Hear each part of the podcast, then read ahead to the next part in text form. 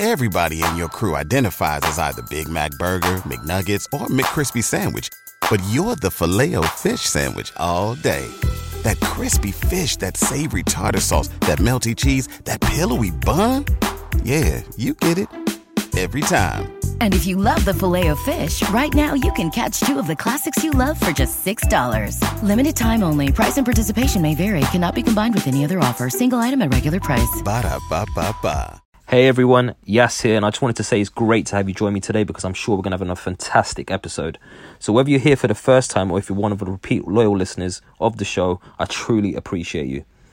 But before we get to today's guest, I just have a small favor to ask, and that's if you could just take a brief moment to hit the subscribe button if you haven't already. Ensure that you share it with all your coaching friends, and don't forget to get in touch, guys. Let me know your thoughts on what you think of today's episode or any of the recent episodes you've listened to. You can do this on Twitter at the Coaches Net. Once again, that's at the Coaches Net. And please make sure you do, as I'd love to hear your thoughts, guys. Anyway, on to today's show, I hope you enjoy it. Have a great day, guys. The Coaches Network. Hey guys, you're now listening to the Coaches Network podcast, a podcast aimed at anyone who's passionate about athlete, talent, and personal development. My name's Coach Yas, and I'm a UEFA A licensed football coach, coach developer, and content creator. I'll be sitting down with a range of guests to discuss their journeys, their life lessons, and how you can make an impact. Enjoy. Right, guys, welcome back to the Coaches Network. My name's Coach Yas, and I've got a very special guest with me today. My guest today is Dean Parsons. Morning, Dean. How you doing, man? Morning, Yas. How you doing? Very well, thank you. I'm really looking forward to this one as well. Dean, just before we get into the thick of it, maybe just give a brief insight around who you are, what you do, and we'll go from there.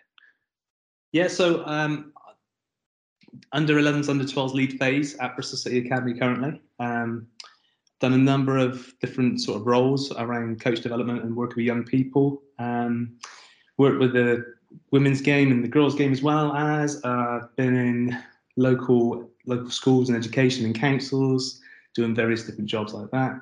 And been part of uh, the community scheme uh, that was the community trust at Bristol City Football Club as well. So um, winding back the years now, but um, being part of some really good programs, um, doing some really interesting things in the local community that support uh, again young people and people with disabilities and and uh, yeah other various other, other various programs within the club. Um, but yeah, I guess I guess um, amongst all the things I've done beforehand is I've done, done a load of things with schools, youth programs, community clubs, um, I think that's where I started initially, um, grassroots. Um, but yeah, that's that's me in a nutshell. But um, yeah. Well, uh, first of all, thank you for that. I'm sure we'll unpack a lot of that as we go through this. But you know, let's let's just go back to you talked there about you know that being the start of your journey. Um, for a lot of us as coaches, you know, it's often a case of we were you know very enthusiastic about the game itself. Um, maybe wanted to be players, that maybe hasn't worked out and probably ha- very likely hasn't worked out. So we've fallen into a career of coaching. Um, and I think, you know, you're probably from a similar generation to me where that probably was the only real option after that that we were really exposed to. Obviously, now things have developed, you know, you've got all the multiple disciplines that exist. And more specifically, not that it didn't exist back then, but there's more emphasis on the fact that there is multiple pathways now. So, what was it for you initially that, you know, drew you into coaching? Um, and more specifically, what was it that you know kind of kept you involved and thought, yeah, this is definitely a career that I want to pursue? Yeah, well, going back to um, going back to grassroots, I suppose is where I started. I was I was a teenager at the time, so it's a long time ago. Um, the grey hairs in the top of my head can suggest uh, suggest that, yes. But um, I got to be honest, I got an opportunity to go to an elite environment. Uh, it was something. It was something very random and I saw some of the things that were going on there, and I thought, you know what, that is that is for me. I want to know what it's going to take to get into that position and be that good a coach at that level, dealing with those those type of players. And you can see some of the little ones, even the smallest ones, were doing some crazy things. I thought, you know what, what is it going to take for me to be able to be that knowledgeable, be able to, you know, get to that standard in that sort of environment? So it kind of uh, it, that that's the main motivating factor for me what does it, what is it going to take to get there? And I was, I was seeing people like uh, Burke um, with the pre academy back in the day, years and years ago. And I don't know if you know Burke, but he's uh, part of the class of '92. I don't know if he tells many people about that, but uh, he's an incredible person, incredible coach, and uh, that's one of the things that stand out for me back in the day. Just seeing that moment, that particular snippet of a session, and me thinking, you know what? Yeah, I think that's where I want to be. That's where I want to strive to get to. And from there, I looked at doing, you know, lots of different things in terms of uh, apprenticeship coaching through the council, being able to, you know, get onto various courses, which I probably had no right on being on. To be fair, I, I remember going to uh, Wakefield Park, being on a course with people like Graeme Murty, um, people like Nathan Jones, just randomly, and there was me on there, and it was like a, I can't remember an old youth module, I think it was. But there's some big, there's some absolute big hitters on that course. Modules myself. It was, you know, I I done it when they just came out. And obviously, everyone had to kind of get through them. So, I, you know, similar to you, I was on co- I was on courses with all these different people, all these clubs, and I think to myself, God, like, this is this is brilliant. Like, but you know, I want I want to take you back a few moments. You said that you saw that session and you were saying, well, you know, I want I want to know what it takes to be that good a coach. What what was that good a coach? What did you see that made you feel like yeah, that's that's a good coach? Because I think you know, I was having a recent conversation with someone about how things have changed over the years, and it's no right or wrong, but there's been more of an emphasis on maybe how well coaches can develop an environment and make it more individualized for the players nowadays, as opposed to maybe there was explicitly, shall we say, maybe 10 or 15, 20 years ago. Um, and, you know, probably coming through a similar ger- generation as myself, old old style B license, where it was like bang, pass or fail. Hmm. Um, and you know, that was the conversation I was having was that back then everything was about the technical, tactical detail um, and all the coach educators would demonstrate that piece. Obviously, that's not the case anymore. So I'm just very curious to understand, you know, from your perspective, what was a good coach at that point, and how much of that then related to, you know, that the technical aspect versus the environment, if that makes sense. Yeah, right. I guess um, I guess with this particular snippet of a session with this particular coach was just about you know engagement, and it was more so uh, I guess a ball mastery session, but it's just the way he engaged with the players at times, all you know, all across the fifteen or so minutes I, I watched of it. So, like I say, a real small snippet of someone working and someone who's played at the, the highest level. And um, for me, it was just how he was engaging, how the boys were buying into what he's saying. It didn't need to be overly technical or, or tactical information. It was just how he was engaging with them. You could see he obviously does, knowing Raf now, he works in schools daily, uh, you know, and uh, he's been around environments and coached some of our, you know, our best players that the academy has had beforehand. So, yeah, it was it was good for me to see, and uh, obviously a good a good 15 minutes for me to, to see that particular person at that particular time to make me you know motivated to go and do the things that I've done. So going back to your question about environment, I think you know from what he did then to what we would do now is more or less I think very similar. It's just being able to engage with individuals, build rapport, you know, make people feel comfortable around some of the tricky things that we're actually asking them to do as coaches, you know, and um, you know, if we're going to stretch people, understanding that stretch at the right time, understanding what they've actually done before they walk into that session in that environment, and um, just understanding what sort of stresses and strains that your environment's going to, you know, put on those young people. I think it's really interesting. Obviously, you don't see them throughout the day. Obviously, being a part-time program, unless you're in a full-time program with a daily session, you really needs to consider what it is that these guys have done beforehand before they walk into your session because it could be too much for them. And you just need to amend your practices and amend how you uh, you know interact with guys i suppose. Yeah, i think it's really important to, to take that into consideration whenever you're working with players sort of 9 to 12 and even even the teenage guys. So yeah. Just just on that, you know, I think you make a great point there. You know, you talk there about, about effectively knowing when to stretch the talent and what that should look like. Is would you say, you say is how, how would you describe the process that you go through to identify now to like stretch and finish back back? I guess it comes down to the relationship and the time that you you have with those particular players, um, and between you and I think we always have a consensus um, around what we want to do as a staff for individuals. So it's never a case of one person's way is the right way. We normally talk about what it is we do with players, why we're going to do it, what are the benefits short term, longer term, and I guess if you're going to go if you're going to go freelance, just Dean Parsons' way of doing things, that you might not necessarily get the best out the individual. So it's really important to have that check and challenge from other people. So if I'm going to do something for this individual, this is what I'm going to do. This is how I'm going to do it. What do you think? And then you know it's the consensus that normally we go with to decide what is best for this player because obviously no one's got their, no one's got the answers themselves. That's just that's definitely one thing to be aware of, I suppose, as a coach. You, are never always going to have the right answer on your own, yeah, especially. No, I, I totally agree with that. I the questions that we're not having that comment. Um, could be, could be falling danger some maybe maybe what you're coming out and what you're you haven't necessarily got experience with that. Therefore, they, they kind of almost expect to fight and not go with anything different other than what they're in. That makes that makes sense. Yeah. So again, I guess I think you're just breaking up a little bit there. Yeah, yeah. I'm just saying, that, you know, if you come with a certain perspective that's not, might be new to them or different to what they're used to, especially as they get older. Uh, maybe younger ages is probably a bit more influential, and you can have a more, more an open conversation. There's probably a bit more willingness and accepting approach from them to say, actually, yeah, you know, I'll go with the flow sort of thing. Whereas older players are probably like, well, no, I like it this way. I like it this way. You know, in particular, you might be looking at top end of the YDP as an example in that respect, where you know I've seen it this season with some of the coaches I'm supporting, where they've got players and you know they don't want the whole Q and A approach as an example. They don't want you to give them that guide. They want to be told, but they want to be told because that's what they've associated as good coaching because that's all they've ever been exposed to in, to a certain extent. Yeah. You, you, you ever consider the fact that you might actually have a player who just reverts to type and goes back to what they know in a similar fashion?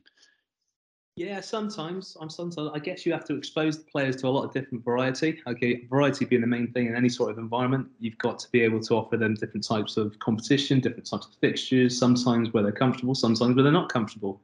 I, I always say to the lads in our environment, it's actually my job to make things tougher. And listen, we've got to, we've got to come up with a way to make it as comfortable as possible. But you need to realise that it will be tough. It's not going to be an easy journey, and it gets harder every single time you spend another season in an academy environment. It's just one of those things we can't hide the players from. You just need to be realistic and, and honest. But the way you coach them and the way that they will build those sort of attachments to staff because they, you know, coach in a certain way.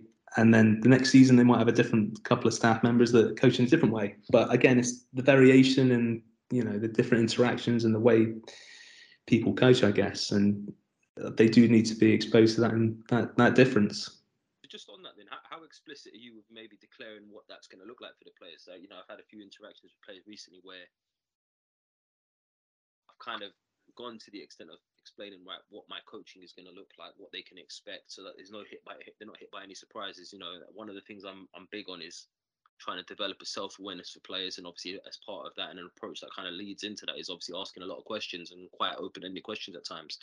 Um, but typically, what happens is you throw a question at a player, they think you're trying to catch them out, and I, I, you know, over time, they understand eventually that you know actually he's not trying to catch us out. That's just how he wants to. That's just how he coaches. Um, but it's almost setting the expectation from the beginning that this is this is why, and just kind of reinforcing the rationale behind why you're coaching the way you coach, and it's not just expecting the players to understand and assume what the process is and the rationale behind it is.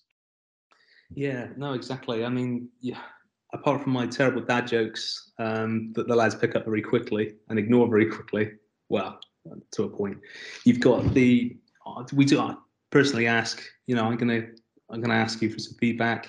I ask feedback for the players because obviously ultimately I'm not gonna not going to be able to progress what I do with them unless they feedback aspects of that session to me. And obviously, you do get the time where you're asking questions within groups, small groups, and you know the guys just not interested or they freeze, and it's just finding other ways around that to understand what they know. So it's just that kind of like you know, if you're in a classroom, you're doing some sort of uh, summative assessment, just making sure that you're aware of, of what they're aware, essentially. So it's just making sure that you're drawing information out of the players a little bit differently. So for me, it's uh, yeah, I'll I'll find that individually. I think that works best for me. But yeah, the lads don't want to break don't want to break cover sometimes in, in groups or or you know as a as a whole group so to speak. So yeah, it's interesting. But I think you always need to go and find different ways to you know gain information from players, making sure you know what works for them. Uh, again, comes down to a rapport that you have with the lads. So if it's really important to work on the sort of connections. I know they mentioned that on the AYA building connections with players, building connections with the people that important to the players as well as. So, yeah, for me, it's trying to find out in different ways that they're comfortable with again. And I keep going back to it, but sometimes it's going to be uncomfortable, and sometimes the way I interact, it'll be I'll give them some opportunities for that learning to take place, and that you know trial and error, and then being able to take risks that don't necessarily work. And then it'll be a case of structuring the conversation to a point where actually, okay, it's not working. This is what's not working. What are you going to do about it? No, it makes absolute sense. I'm, just now curious. Now, obviously, going back to your journey now, you go, you know, you start off. You, you talked there about you know doing your courses, jumping on the youth modules, and having people around you at the time, and then you know largely doing you know council-based, community-based stuff. Where where's your mind at now? If you have to go back to that point, and you start to think, oh, actually, coaching is very different to what it did then, and now I've got over a decade decades of years of experience in the academy environment. Like, how different is it really? Because you know this is often a debate, isn't it?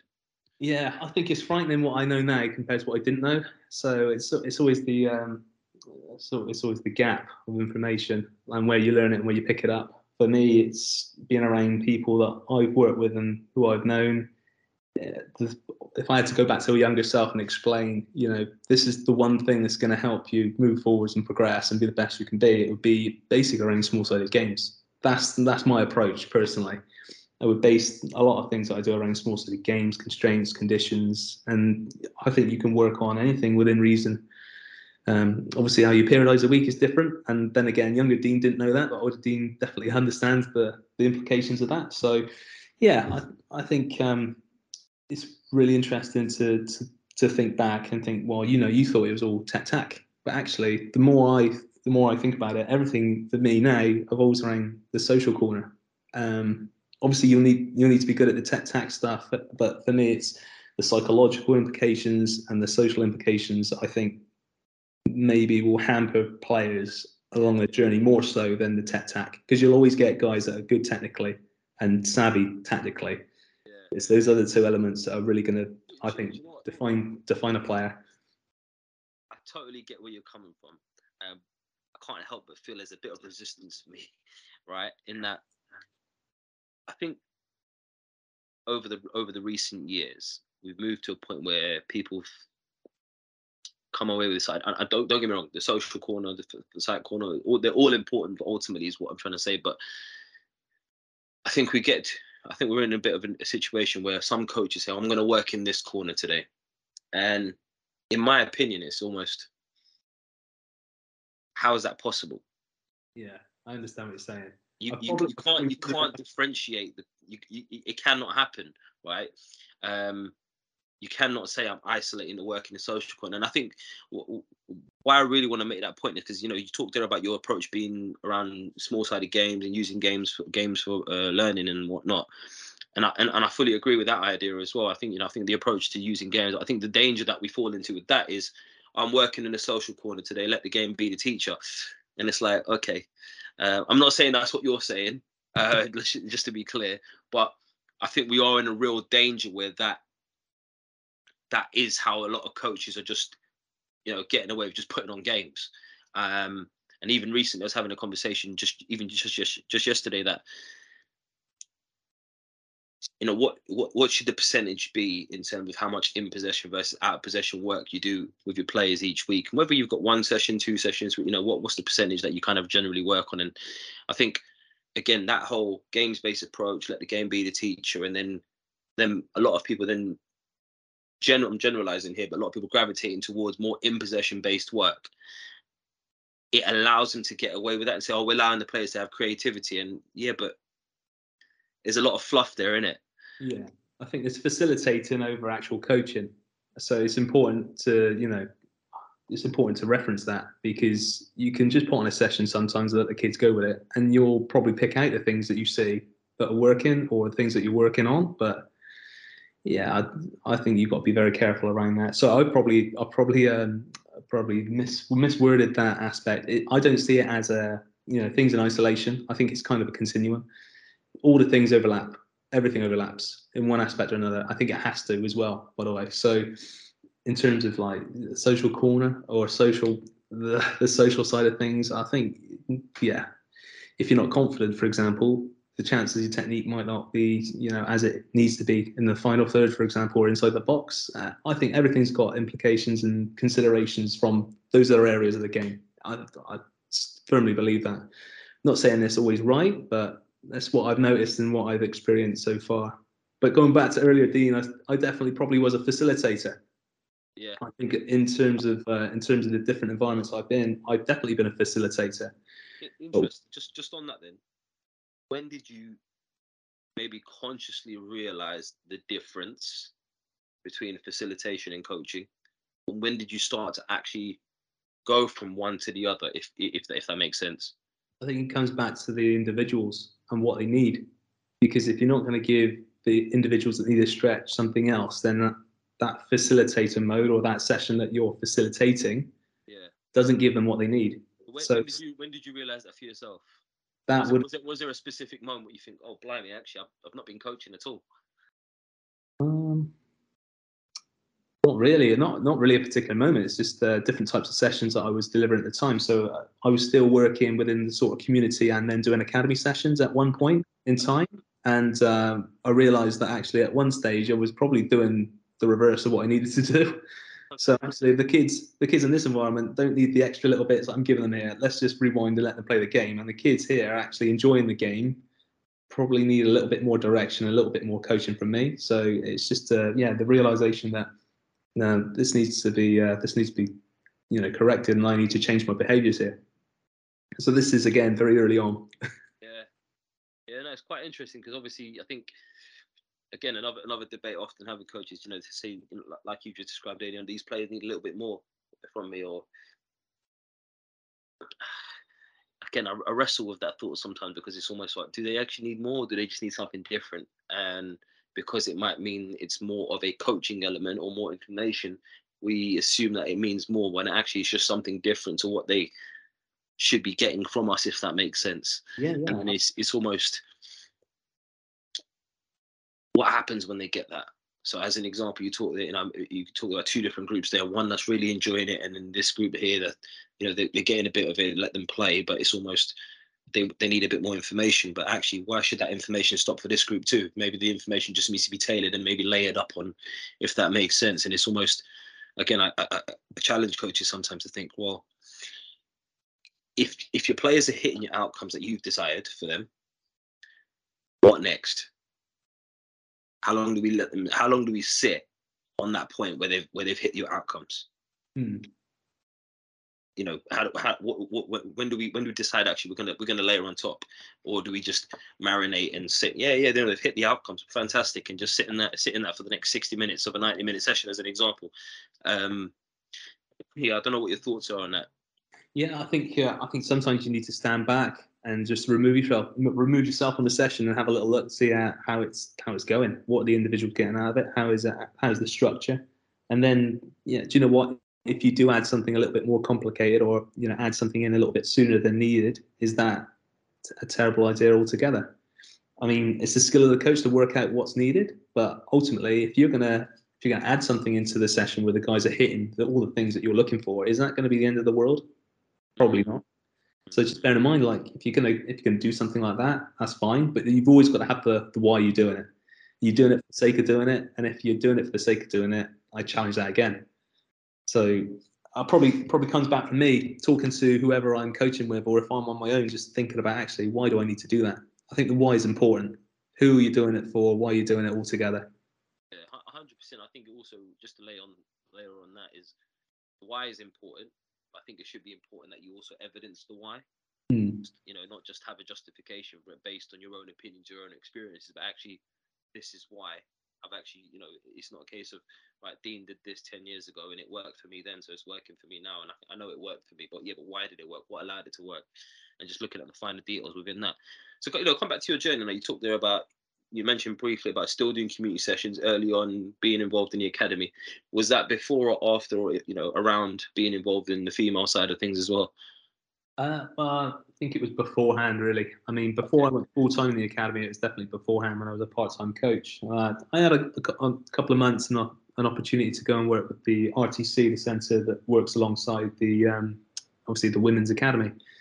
Um, but yeah, interesting times. Completely different to what I found with the boys' academy, which is for anyone who's gonna who's anyone's gonna try that, it's worth doing because it is a little. It is for me, it was different in a good way. Um, how I how I interacted and how I coached was a little bit different as well. Um, I, just in terms of um, in terms of the interactions, I find that um, they have, for from my experience, they literally held on to every word I mentioned. Whereas in the boys, you have to work hard to get the messages across. I guess I don't know if you've ever found that, yes, but yeah, no, hundred percent. You know, I find that with um, with female players generally, they're it's not that they're necessarily more interested to know, but it's probably the best way to describe it is it's quicker to get your credibility across to them. Yeah, you know, they buy into it a lot quicker because they're maybe a little bit more curious and they want to know the why they want to know, well, why am I doing that? Um, so it doesn't take a lot to. I think it takes a lot less effort when you're working with girls to actually get your information across. But I think you also then have to be. I'm just generalizing here, but I think you also then have to be a bit more considerate in my well, in my experiences, on how you communicate the information. Whereas I think with boys, you can be a you know not not to again generalizing, you probably can get away with being a bit more direct, whereas some girls, some players may not respond well to that in the female game. Um, however, those were very much my views when I first came into it and kind of early experiences of working with female players, and I haven't had a lot of it. But what I what I've, I guess where I'm at now is well, fundamentally they're all the same all the players are the same. They're just players, and I think the, the, the biggest mistake we could potentially make is if we start to differentiate them from being male to female, rather than just looking at them as a player and, and where they're at on their journey. If that makes sense. Yeah, of course. I find for me, I had a small a small scope of time of three months working with the under 15s, and um, what I well, I, it challenged me initially because obviously I, I didn't have a, a, great amount of time with the players, didn't know the players, so I had to build my rapport quite quickly and they had to suss me out very quickly. So my behaviours changed in terms of what I would do normally. Did I think simply, simply because they had to. Because at the time, yeah. Or did you, did you reflect on that and say, actually, my behaviour was different, or did you know, know and feel it in the moment? I think I had to adapt my behaviours. Really, I think I adapt, I adapt my behaviours simply to suit the situation, I suppose. Um, but actually, on reflection, it was. I think it was a, a right move and the right way to do things. Um, again, learning learning the group, the group understanding how I work and, and my mannerisms and how I coach. Um, but yeah, it was. With, uh, in, in, in, adapting your behaviours at the time, what would you say is the major differences that you saw yourself going through as a, as a coach, the behaviours you implemented from working with those girls to what you typically would describe it to? Well, like like you say, the way we interacted and the way I got information across was easier for me. I, I don't know if easier is the right word, but it was it was definitely more it was definitely more efficient than what it would be when I was working with a teenage boys group. Yeah, um, yeah. I mean, I'm, I'm just curious to see this more. Is it because they were more engaged and wanted the information not, I'm not too sure. I, even even all these years and all the times I've reflected, I'm still not sure. I just think they were a particularly good group as well, which helped. Um, yeah. But also, it's just because they're just really good people, like really good players, really good people, um, really patient as well. So even if there was a lot of walkthroughs or a lot of things that normally would get teenage boys, uh, teenage boys bored, um, you know, it didn't it didn't affect them in any shape, or form. It was really good, a really good experience for me, and a really good, uh, really good experience that I'd say to anyone else is probably worth doing because it's just different in a really positive way. Hundred percent, and I and I say to coaches all the time, like it's good to get a blend of female male coaching especially with younger age groups and you know that kind of teenage age group as well because it, it really does stretch and challenge you around how to get your messages across. And i think in many in many ways one of the biggest things i've learned over the last kind of 12 months you know supporting coaches in the female game as well is you, you've got to be more accountable as a coach I think that's probably one of the biggest things I've I've I've, picked up, especially when working, you know, seeing coaches work with female players. In, in many respects, they've they've almost got to take more accountability in working with female players than they do with male players, in my opinion, uh, from what I've seen, because by nature, it, it, you know, just the way it is, the female player wants the information a lot quicker. They want they want the clarity. They want to ask the question. They want to know exactly why and understand how. The male player thinks they know everything already, um, and they'll only listen to you when either they see you pull off a worldy demo yourself, or you, you just catch them in the right moment where they're thinking, actually, I need help here. So there's a lot of ego. I think there's a lot more ego involved in male players, and I think that's probably the biggest challenge to kind of overcome in comparison to what that of the female player. And I think I think it is a great opportunity for coaches to really look at themselves, and I think, but and I think also it doesn't it goes underestimated just how um how the physicality of the game is so different as well. Yeah, I think I think working with female players and uh, watching coaches work with female players, and then looking at my own experiences working with male players predominantly, you have to think very differently about the te- you know especially the tactical side of it, like the strategies and the approaches that you need to apply. Because obviously the you know the, the the biology in the fact that the girls aren't as physical as the boys, and and vice versa. You know it, it it fundamentally challenges you and stretches you to think about different ways in which you can coach, and especially from a technical, tactical perspective as well. I think it's actually a great thing. Um, although, you know, it's not for everyone, but I think there's definitely massive benefits that you can pick up from it. Yeah, no, I agree. I think I learned tons from it. To be fair, even even in a short space of time, it really stretched me, and um, yeah, really good experience. And when the club offered me to, you know, go and support them. I thought, brilliant, absolutely, I'll take that, and um, yeah, run with it. And luckily, I did. So, um, how much did the age group play a part for you? Say that again. Sorry. Yes. Yeah. How much would how much did the age group itself play a part for you in that in that decision?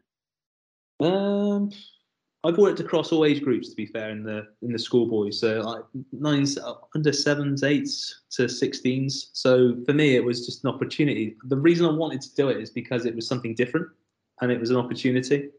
And um, I know it wasn't for a long time, and uh, I didn't, you know, make massive waves of strides there. But it was a really good opportunity for me as a coach to work with some really good players in a different sort of environment, and then obviously work a little bit different um, despite the fact that we're all now one club. Obviously, Bristol City Football Club Academy, Bristol City, uh, you know, the women's side of things, and you know, it was a good opportunity for me ultimately, um, and a good stretch. So I recommend it to anyone, like I say, like I keep saying.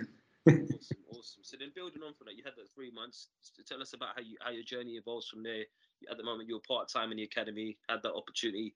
How soon was it after that you went, you know, full time?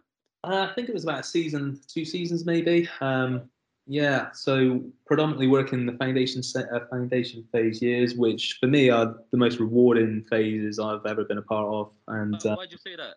I just think you, you can. It's the habits that you can instill that they'll continue to have. I think it's really important. It, these groups, these groups can't be neglected, and you just want to make sure that the habits are right. In my opinion, and like I said, the habits that they can have all the way through their journeys. But Everybody in your crew identifies as either Big Mac Burger, McNuggets, or McCrispy Sandwich.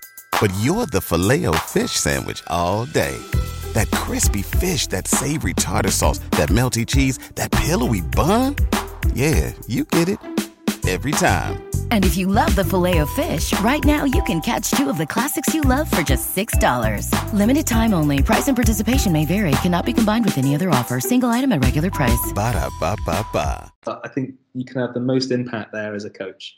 Now, whether that's right or wrong, there might be other people that will argue that. But um, for me, again, if you if you're going to do it right, or if you're going to make sure that you've got those particular habits that they're going to take all the way through their journeys, even something as simple as like uh, you know your appearance and how you how you would behave, you know, pitch side during the sessions, simple things like that that we'll probably get you know taken for granted now, obviously. But um, yeah, those little those little things. We work within principles, which I think is really important as well, to make sure that uh, you know whether you're an under nine or under sixteen, these principles are here. You can obviously work within those principles a little bit differently, but as long as the same sort of outcome and the principle is, uh, you know, completed, carried out, or you know, maintained, it's. Re- I think it's really important. I think. I think also you can miss players if you're going to be very um, rigid in terms of your approach. So again, this is why I like principle-based practices and principle-based approaches for younger players in particular.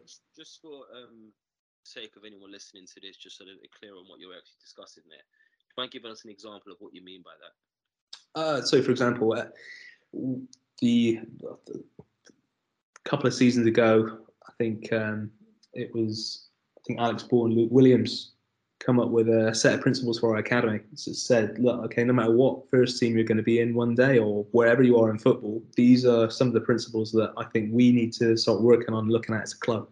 And they're, they're as simple as like play forward, do the, do the thing, do your job for the team, do the thing you're good at. So we call it your USP, um, compete for everything, um, run at intensity, whether that's recovery running or, you know, busting a lung to get in the box to, to meet across, that sort of thing, or pressing um, and play forwards.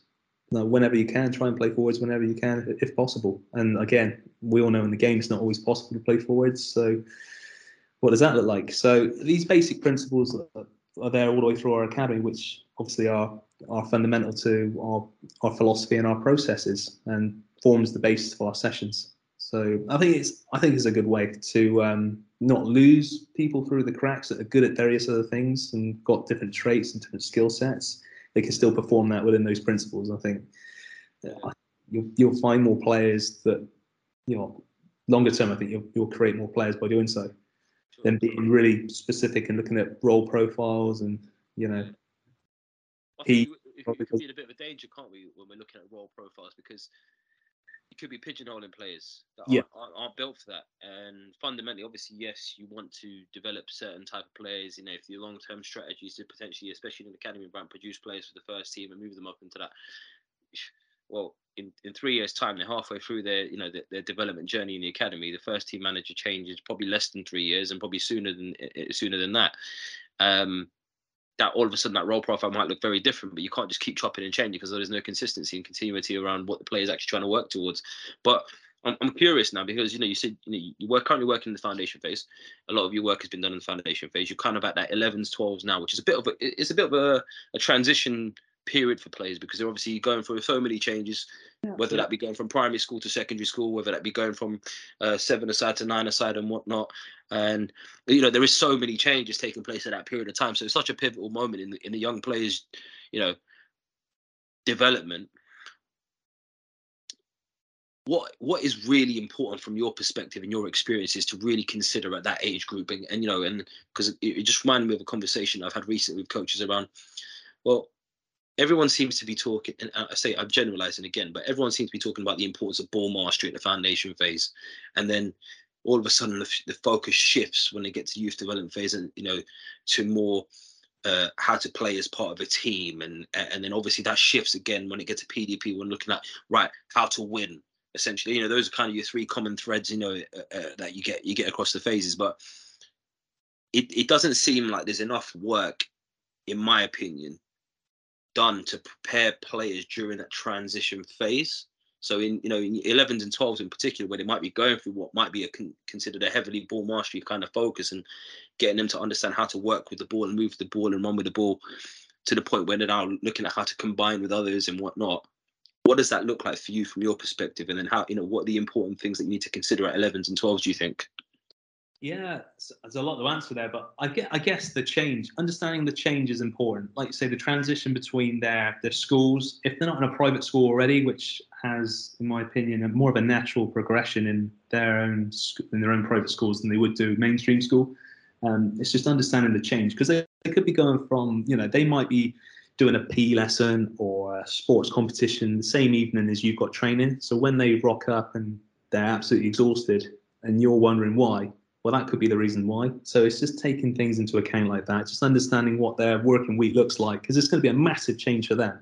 So they've never been exposed to that sort of workload beforehand until they go into that secondary school. So I think for, the 11s and 12s, 12s in particular, obviously, it's uh, a really important thing to to to note.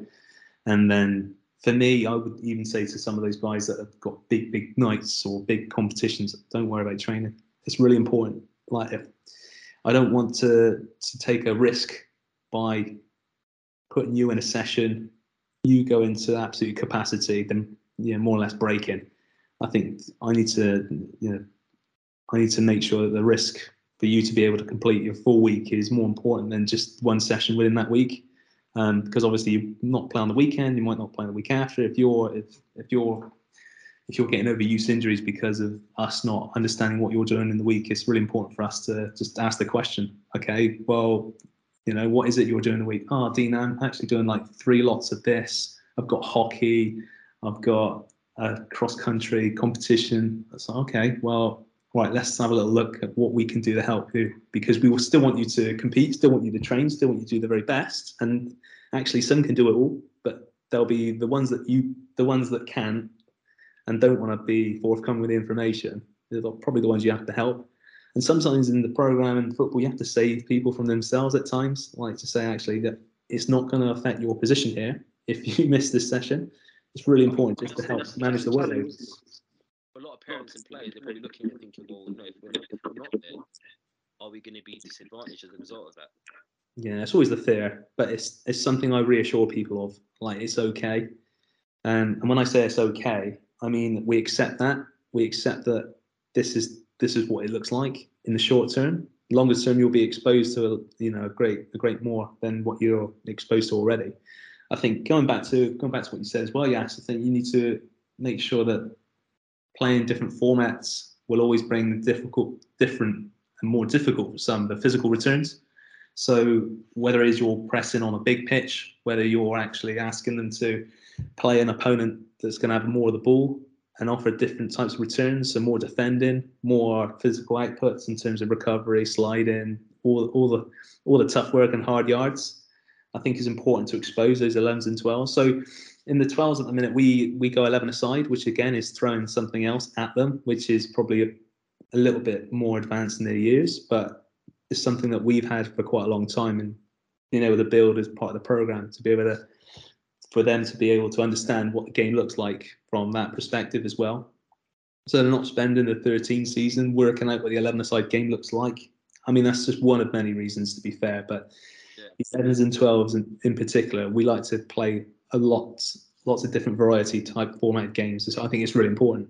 So it's, it's a shock otherwise for the players in our experience. Yeah, hundred percent. I think what's really important about what you said there is to recognise that fundamentally there is no right and wrong way. There's going to be pros and cons to every approach. You know, some clubs literally say, "Well, we're not going to do any 11 aside so to get to 13s." I, I, am of the opinion that actually the sooner you can start it, the sooner the sooner they can start to climatize themselves. They might struggle massively in the beginning, but actually, I'm looking at this season for instance, a club I'm, I'm working with. You know, the the under 13s that they've got were meant to play 9v9. Um, it turns out the actual the, thir- the under 13s actually ended up playing 11v11 because the league, you know, that was the rules apparently. Um, but actually now those those players have a year of 11v11 football under their belt that potentially the opponents that they're going to have next year wouldn't um, so it's, it's, it's yeah, I, I, you know, I think there is no right or wrong, but it's just looking at right what are the what are the trade offs? How do we how do we then support the players and consciously try and make up for some of the maybe lost contact time on the ball and little things like that that they might not get if they're playing from 11v11 to 9v9. You hear about some clubs, you know, I think Leicester Leicester's one of them where in their games when they when they do home games with their with their academy boys, especially in the foundation phase, they they they're already implementing the offside rule. Yeah they're getting them to work with the offside rule from early on, and it, it's little things like that. Like you're not expecting them to get it straight away. You're not expecting them to be, you know, be 100 percent with it. But actually, if you're exposing them to it, they've got a consideration, and it starts to develop them around it. What are your thoughts on that sort of thing? No, I totally agree. Uh, something that our uh, our head of schoolboy coaching, Luke Hussey did years ago, was formulate their plan to be able to play 11 aside beforehand. So before they got to those ages where they normally played it, expose them to it younger and a little bit sooner. And for us, it's just paid dividends season after season. I think, like you say, you've got a year of 11 side under your belt, and and you don't want to, you know, jump straight to the 11 side game. We coach and support those players heavily through that process. It's not a case of sink or swim. We're going to do it. Oh, they're sinking. No, it's a it's a real case of support all the way through that process. So understanding what that looks like within units, understanding what we're asking of them individually, I think is really important to show that show that care for the players and the parents because it'll be a shock for a few, but it won't be a consistent. I've got to make sure I've got to make that clear. It's not a consistent. It's games that are structured and strategically placed within the season. There'll be times where we want to do more than than nine-a-side games. But again, it's the variety that we act, that we incorporate as part of our program for the long-term development. Just on that, really quickly, what, what are some of the considerations you're putting into practice? You know, to kind of think about right when the when is the right time for this, or is it a bit of what's available and who's available more more than actually want it at this time, if that makes sense? I think it's more so um, from a physical perspective as well, and the, that tactical perspective. So giving them all the all the space to be able to manage and to play in, and you know, understanding of the principles that you know they're still developing. I think we try and do 11 aside post Christmas, so we give a gradual build up to that point, and then say, okay, well, we're going to try this, and then we can still go 99. We always get the difference going away. You know, we we can still play 11 aside at home. We can do 99 at home. It, de- it often depends, but for the 12s this season that have just played, we've predominantly done 11 aside simply because the group is in a position to be able to handle that and be able to cope with it. Yeah, Not from opponents for um, some, sometimes one or two clubs aren't keen, but that's absolutely fine. Again, we get the difference from those other clubs, so we'll play nine aside against them, or, or a different format that suits them.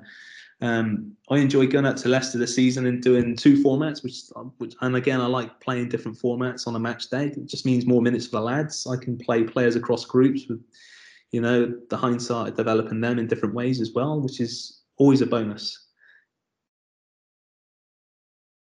Really good. So, oh, you've gone full time. Then you know, come back to the previous question. What would you say again? Are those major differences that you kind of you stagger through now? foundation phase, youth development phase, professional development phase, what should, in your opinion, what should the focus be and where should that lie? Because obviously you talked there about that 11s, 12s and that transition period and some of the considerations around that. But I think it's just as important. People talk about all the time, you know, understanding what the journey maybe could or should look like for that player. Um, recognizing that not every player is going to be coming right at the bottom of that in terms of foundation phase in the academy. They might come in at youth development phase. They might even just come straight into PDP. But recognizing what they should maybe have as a pathway where, where, where's your thoughts on where coaches should really focus their attention at the foundation phase and then obviously at the YDP in particular? Um, I think again, I think it's principle based because that will change depending on the age, uh, depending on the physical demands of the players and what they play in. So again, if they're playing consistently 77, so consistently 11 to 11, that's different. Um, but yeah, I, I, guess you still need to work on the basic principles of what, for us in particular, we would ask our players. And again, that'll be another level depending on the age and the understanding of these players. So I don't think there'll be a specific sort of phase where I think, you know, that's going to be the most important because I think, again, it's a journey, isn't it? The only thing I would say is that there would be at some stage, and this, again, this is, this is again, just talking about my own experiences here some of the best players will need speed bumps at some stage. You know, we talk about speed bumps and difficult times that they need to come through. Again, understanding what they have going on away from the environment is important because we don't want to give them extra speed bumps that they've got to endure and try and, you know, work through in the environment as well as away from football. So I guess everyone's got speed bumps at some stage in their life, and it's just understanding where and how and when and all the particulars that you know you need to you need to consider before you put them in place. So I, am putting some speed bumps in place for a player this season where I know he hasn't had them before. So again, in every review that we speak about, it's not a uh, it's not an easy progression to become a professional footballer. It's not you're starting you know at level one and then gradually just work your way through to level 100. It's not a it's not a straight line on a graph you're going to have some bumps in the road and what they look like is you know different for every individual but sometimes as an academy and as a coach we have to tailor make some of these you know bumps in the road and i guess you've come across it before yes and uh, i know there's a lot of quality coaches that have spoken about this on the podcast before but there's some things that you have to you have to you know put in place and there'll be things that just happen naturally because it's the programs the environment it's what it is um, but the danger for us and the experiences that we've had beforehand is having players that have never had those experiences or those speed bumps. And when it has come to a position where they've, for example, not played or you know not been selected, you start yeah, seeing yeah. some dramatic emotional responses that don't shed them in a good light. I mean, that's a, a very mild way of putting it. But um, it's important to prepare them for things like that. So in terms of what you're saying, in terms of foundation phase, youth development phase, PDP, those speed bumps are really important. Uh, I think I think they have to be there for long term development. Mm-hmm. I think I think you know just getting just take my mind back to how much of that is going to be maybe announced for them around.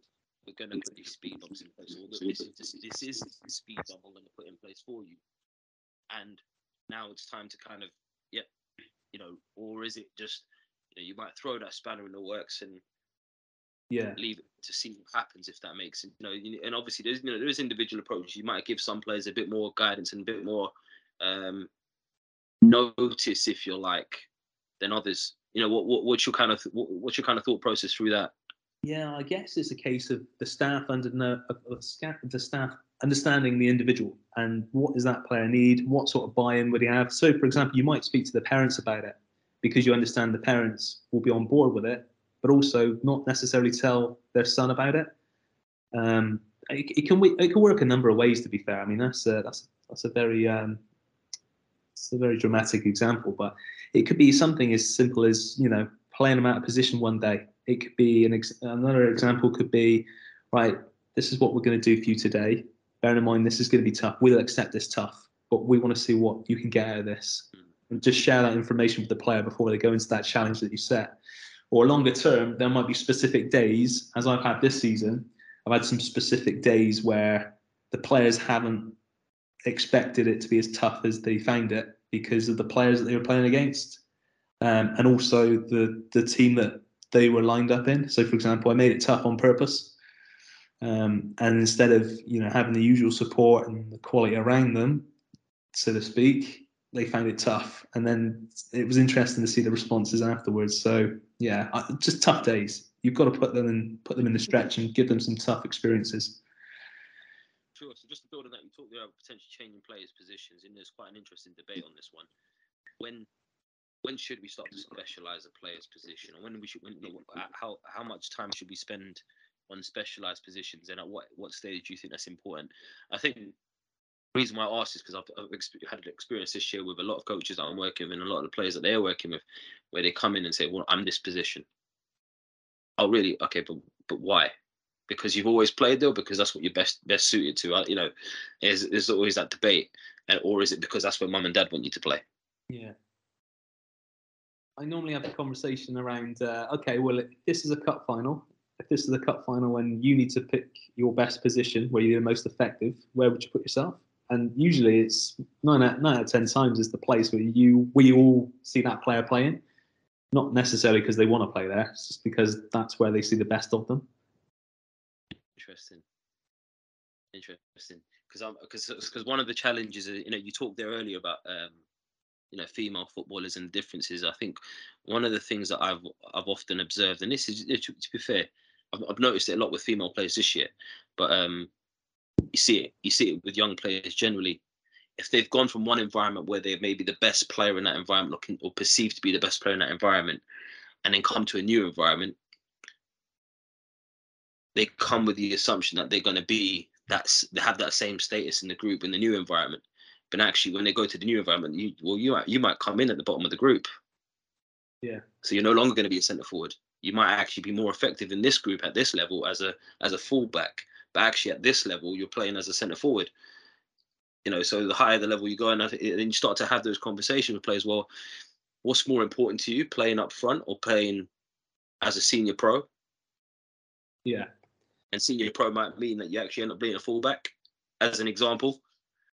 How, how do you approach that? What are your thoughts around that? Because obviously, you know, it's, it's, you know, you gave an example there about, you know, if this was a cup final, but they're probably still thinking very much, yeah, it's a cup final. I can still do a job in that position. You've got players that have particular traits to suit a number of different positions. I guess the danger is you don't want to be a you know a seven out of ten in a number of different positions. But then again, you know, I could challenge that as well. Could you? And you know, could you could you have a could you have a professional career by being seven out of ten in a number of different positions. I think we've all got examples of players that could actually do that, and players that play within the teams we love week in week out that have actually achieved that. So you know, I think it can go both ways. I think if you're if you're comparing that player to somebody else within the group, though, that's where you'll fall short um, longer term. But uh, I think you do want to try and you know pick the position that will suit your attributes and try and you know stick with that and go with that 100%. But again, going back to it, if your recruitment's really good and you've got a number of players that play in a similar position, then you're you're a bit up against it, yes, I suppose, aren't you? Well, I think that's, that's the difficulty sometimes, isn't it? Because you say it's well, I mean, players, and this is another thing that parents need to understand as well, you know, the player might be good enough to be at playing at a certain level, but if there's no spaces in that position at, at the group or the team that they're going after or the club that are going to try and get into, that's fundamentally going to play a massive part. So the players might actually be brought in with the intention of actually, you know, we can get you in because you've got a good profile, you've got good attributes, but we're not going to get you in for this position. And then I think that's that's again come back to the debate around well, what's more important to you, where you play or what level you play. So I think it's, an, it's it is an ongoing debate for parents and coaches to think about. But let, us come back to you a little bit, Dean. Then you know you, you you've had a lot of experiences, um, especially in the academy scene. Would you would you consider yourself a bit of a foundation phase specialist now then, or uh, listen, I don't think I'd ever consider myself that. I know I've uh, I know I've been around a long time and coached across a number of different groups, and you know I've been lucky enough to work with some terrific families and players. But you know, I'm still learning.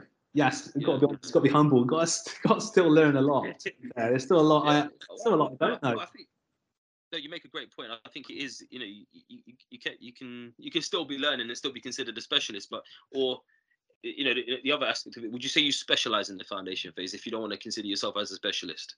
That would be a better way to put it. Yes, I reckon. Yeah. Yeah. Absolutely. Yeah, absolutely. I mean, I'm a lead cell coach, but that doesn't exclude me from working with other groups. Luckily enough, I'm, I'm still around nine, nine to twelve. So I'd say that was that, that's, that's, a, that's a great question. Great question. I think um, it would have to be, you know, probably looking looking at how you would contribute towards the program. No, keeping those uh, keeping those age groups, you know, in mind is how you contribute towards programs, I suppose. So maybe something like a head of phase or something like that. I'm not sure, but um, I'm happy doing what I'm doing at the minute and keep developing players that I work with. Amazing, amazing. So let's, you know, just on that note, there, you talk about developing players. Um, obviously, as coaches, we want to continue learning, continue developing. So, you know, just looking back through your journey, who would you say are some of the key people that have helped you develop, and what are some of the key messages that you've kind of picked up along the way that you thought actually these are some moments where I feel like my, my coaching has just jumped up another level and it's been transformed because of this interaction or a series of interactions. And these are the lessons I've picked up, if that makes sense. Oh, um, bit of a loaded question, I know.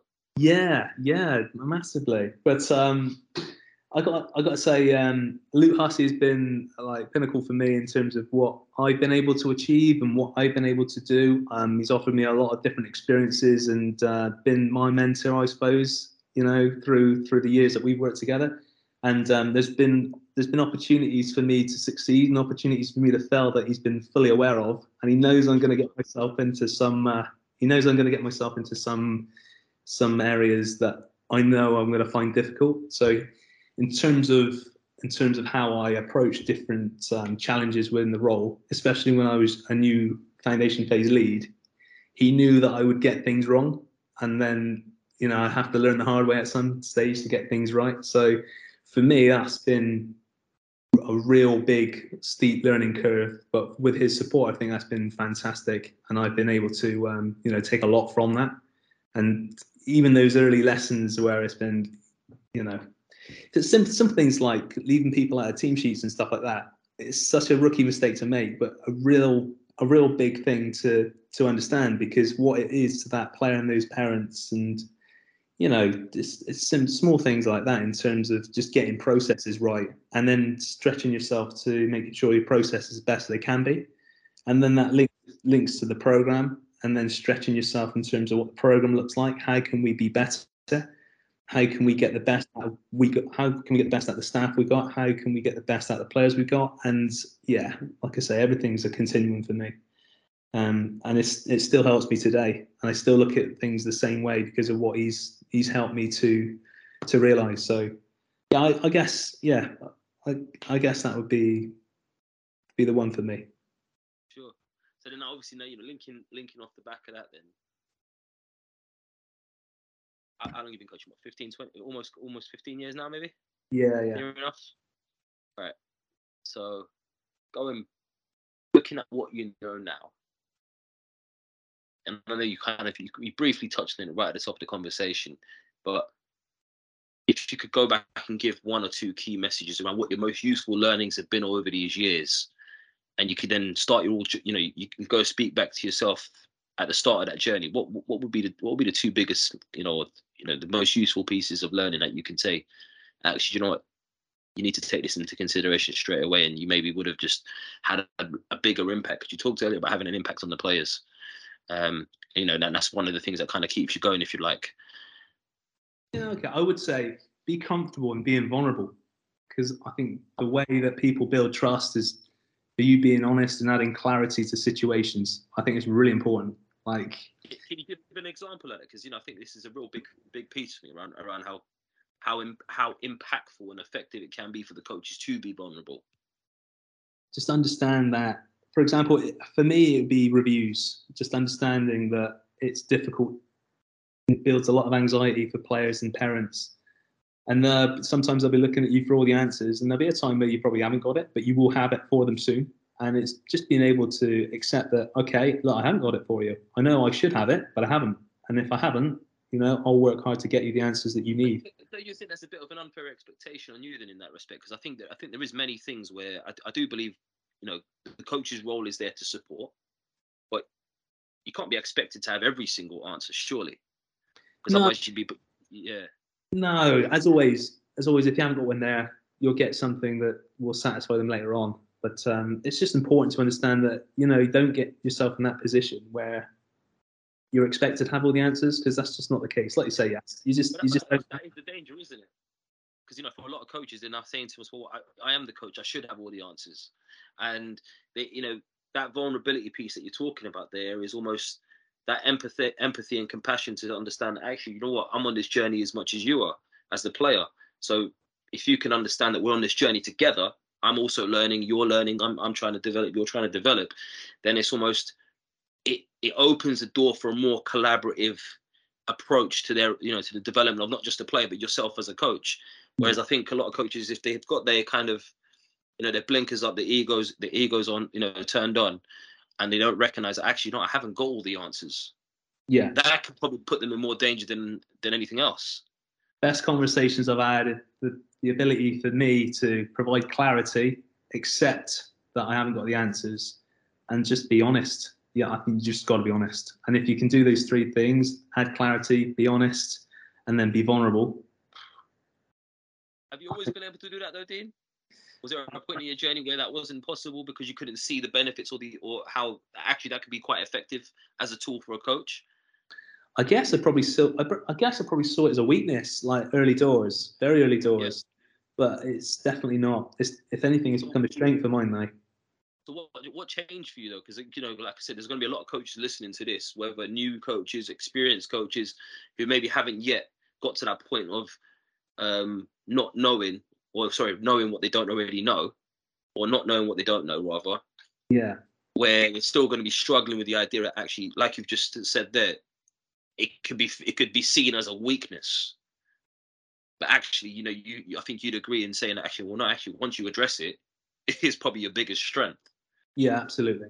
I guess it's difficult. I can't I can't really comment because every every coach is in a different situation with yeah.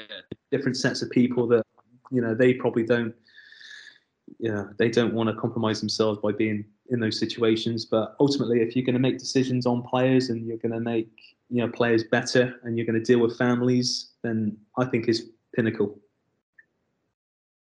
Awesome, awesome. Dean, look, I'm conscious of time as well, so I'm just you know just want to say massive thank you so far. And you know, just on a final note, is there any key messages that you want to share with any coaches listening to this around, you know, how they can maybe further develop themselves and what they can do to kind of, you know, propel their careers in any way or have a bigger impact on players in, in, in any respect? I would keep checking and challenging what you know and what you're getting taught. I think that's that's massive. That's one thing for me in my in my journey that I've just asked questions around whatever. Like it could be something sim- simple as a practice. Why are you going to do that? Oh, because of, I'll get this return. Oh, okay. Just keep checking and challenging because so it's not we don't have all the answers. Nothing's ever perfect but a lot of things can be born out of just asking the question. Mm, I think I'll leave it. I'll leave on that. No, no, I think you're, spot on because you know I, was just about to say that a good, friend of mine always says you know the quality of your answers is, is dictated by the quality of your questions. Um, there's always solutions there available if you're looking for the right if, you, if you're looking for the right problems. So I think it's you know I think it's a great point. You know, check and challenge, but I think you know, just kind of layer on top of that, it's check, challenge, but also I can't remember who said it, but it was almost don't look for reasons why what you're trying to rationalize makes sense look for the reasons why it can't make sense. And if you're if you're struggling to do that, then you know you're onto probably you're probably onto a good thing. Um, whereas if you can provide all the reasons for why, it's not going to be hard, is it? You're always going to look for reasons why. But if you can provide reasons for why not, then you know it's probably got there's probably a bit more strength and credibility around it. So that'll be you know that'll probably be my key takeaway. Um, but no, Dean, thank you very much for your time, and I really appreciate it. And, you know, it's been really insightful just to kind of get a bit of you know understanding of your journey, some of the key takeaways, and how and how you've transitioned from you know that that coach has jumped on the youth forward early on with some you know some big coaches around him, and obviously transitioned to now you know someone who specializes in the foundation phase rather than considering themselves a foundation phase specialist. No, thanks very much, Yeah, Honestly, it's an absolute pleasure. I appreciate it. Well, there you have it, guys. Another episode of the Coaches Network podcast, where our aim is to bring the world of athlete, talent, and personal development together to just one platform. And you can help us with that mission right now by sharing this episode or any of your favorite episodes with everyone that you can think of. You can tag us in those mentions as well on Instagram at the Coaches Network or on Twitter at the Coaches Net. We look forward to hearing from you. Let us know what you thought about today's episode. And until next time, guys, take care. Everybody in your crew identifies as either Big Mac Burger, McNuggets, or McCrispy Sandwich. But you're the filet fish Sandwich all day. That crispy fish, that savory tartar sauce, that melty cheese, that pillowy bun. Yeah, you get it.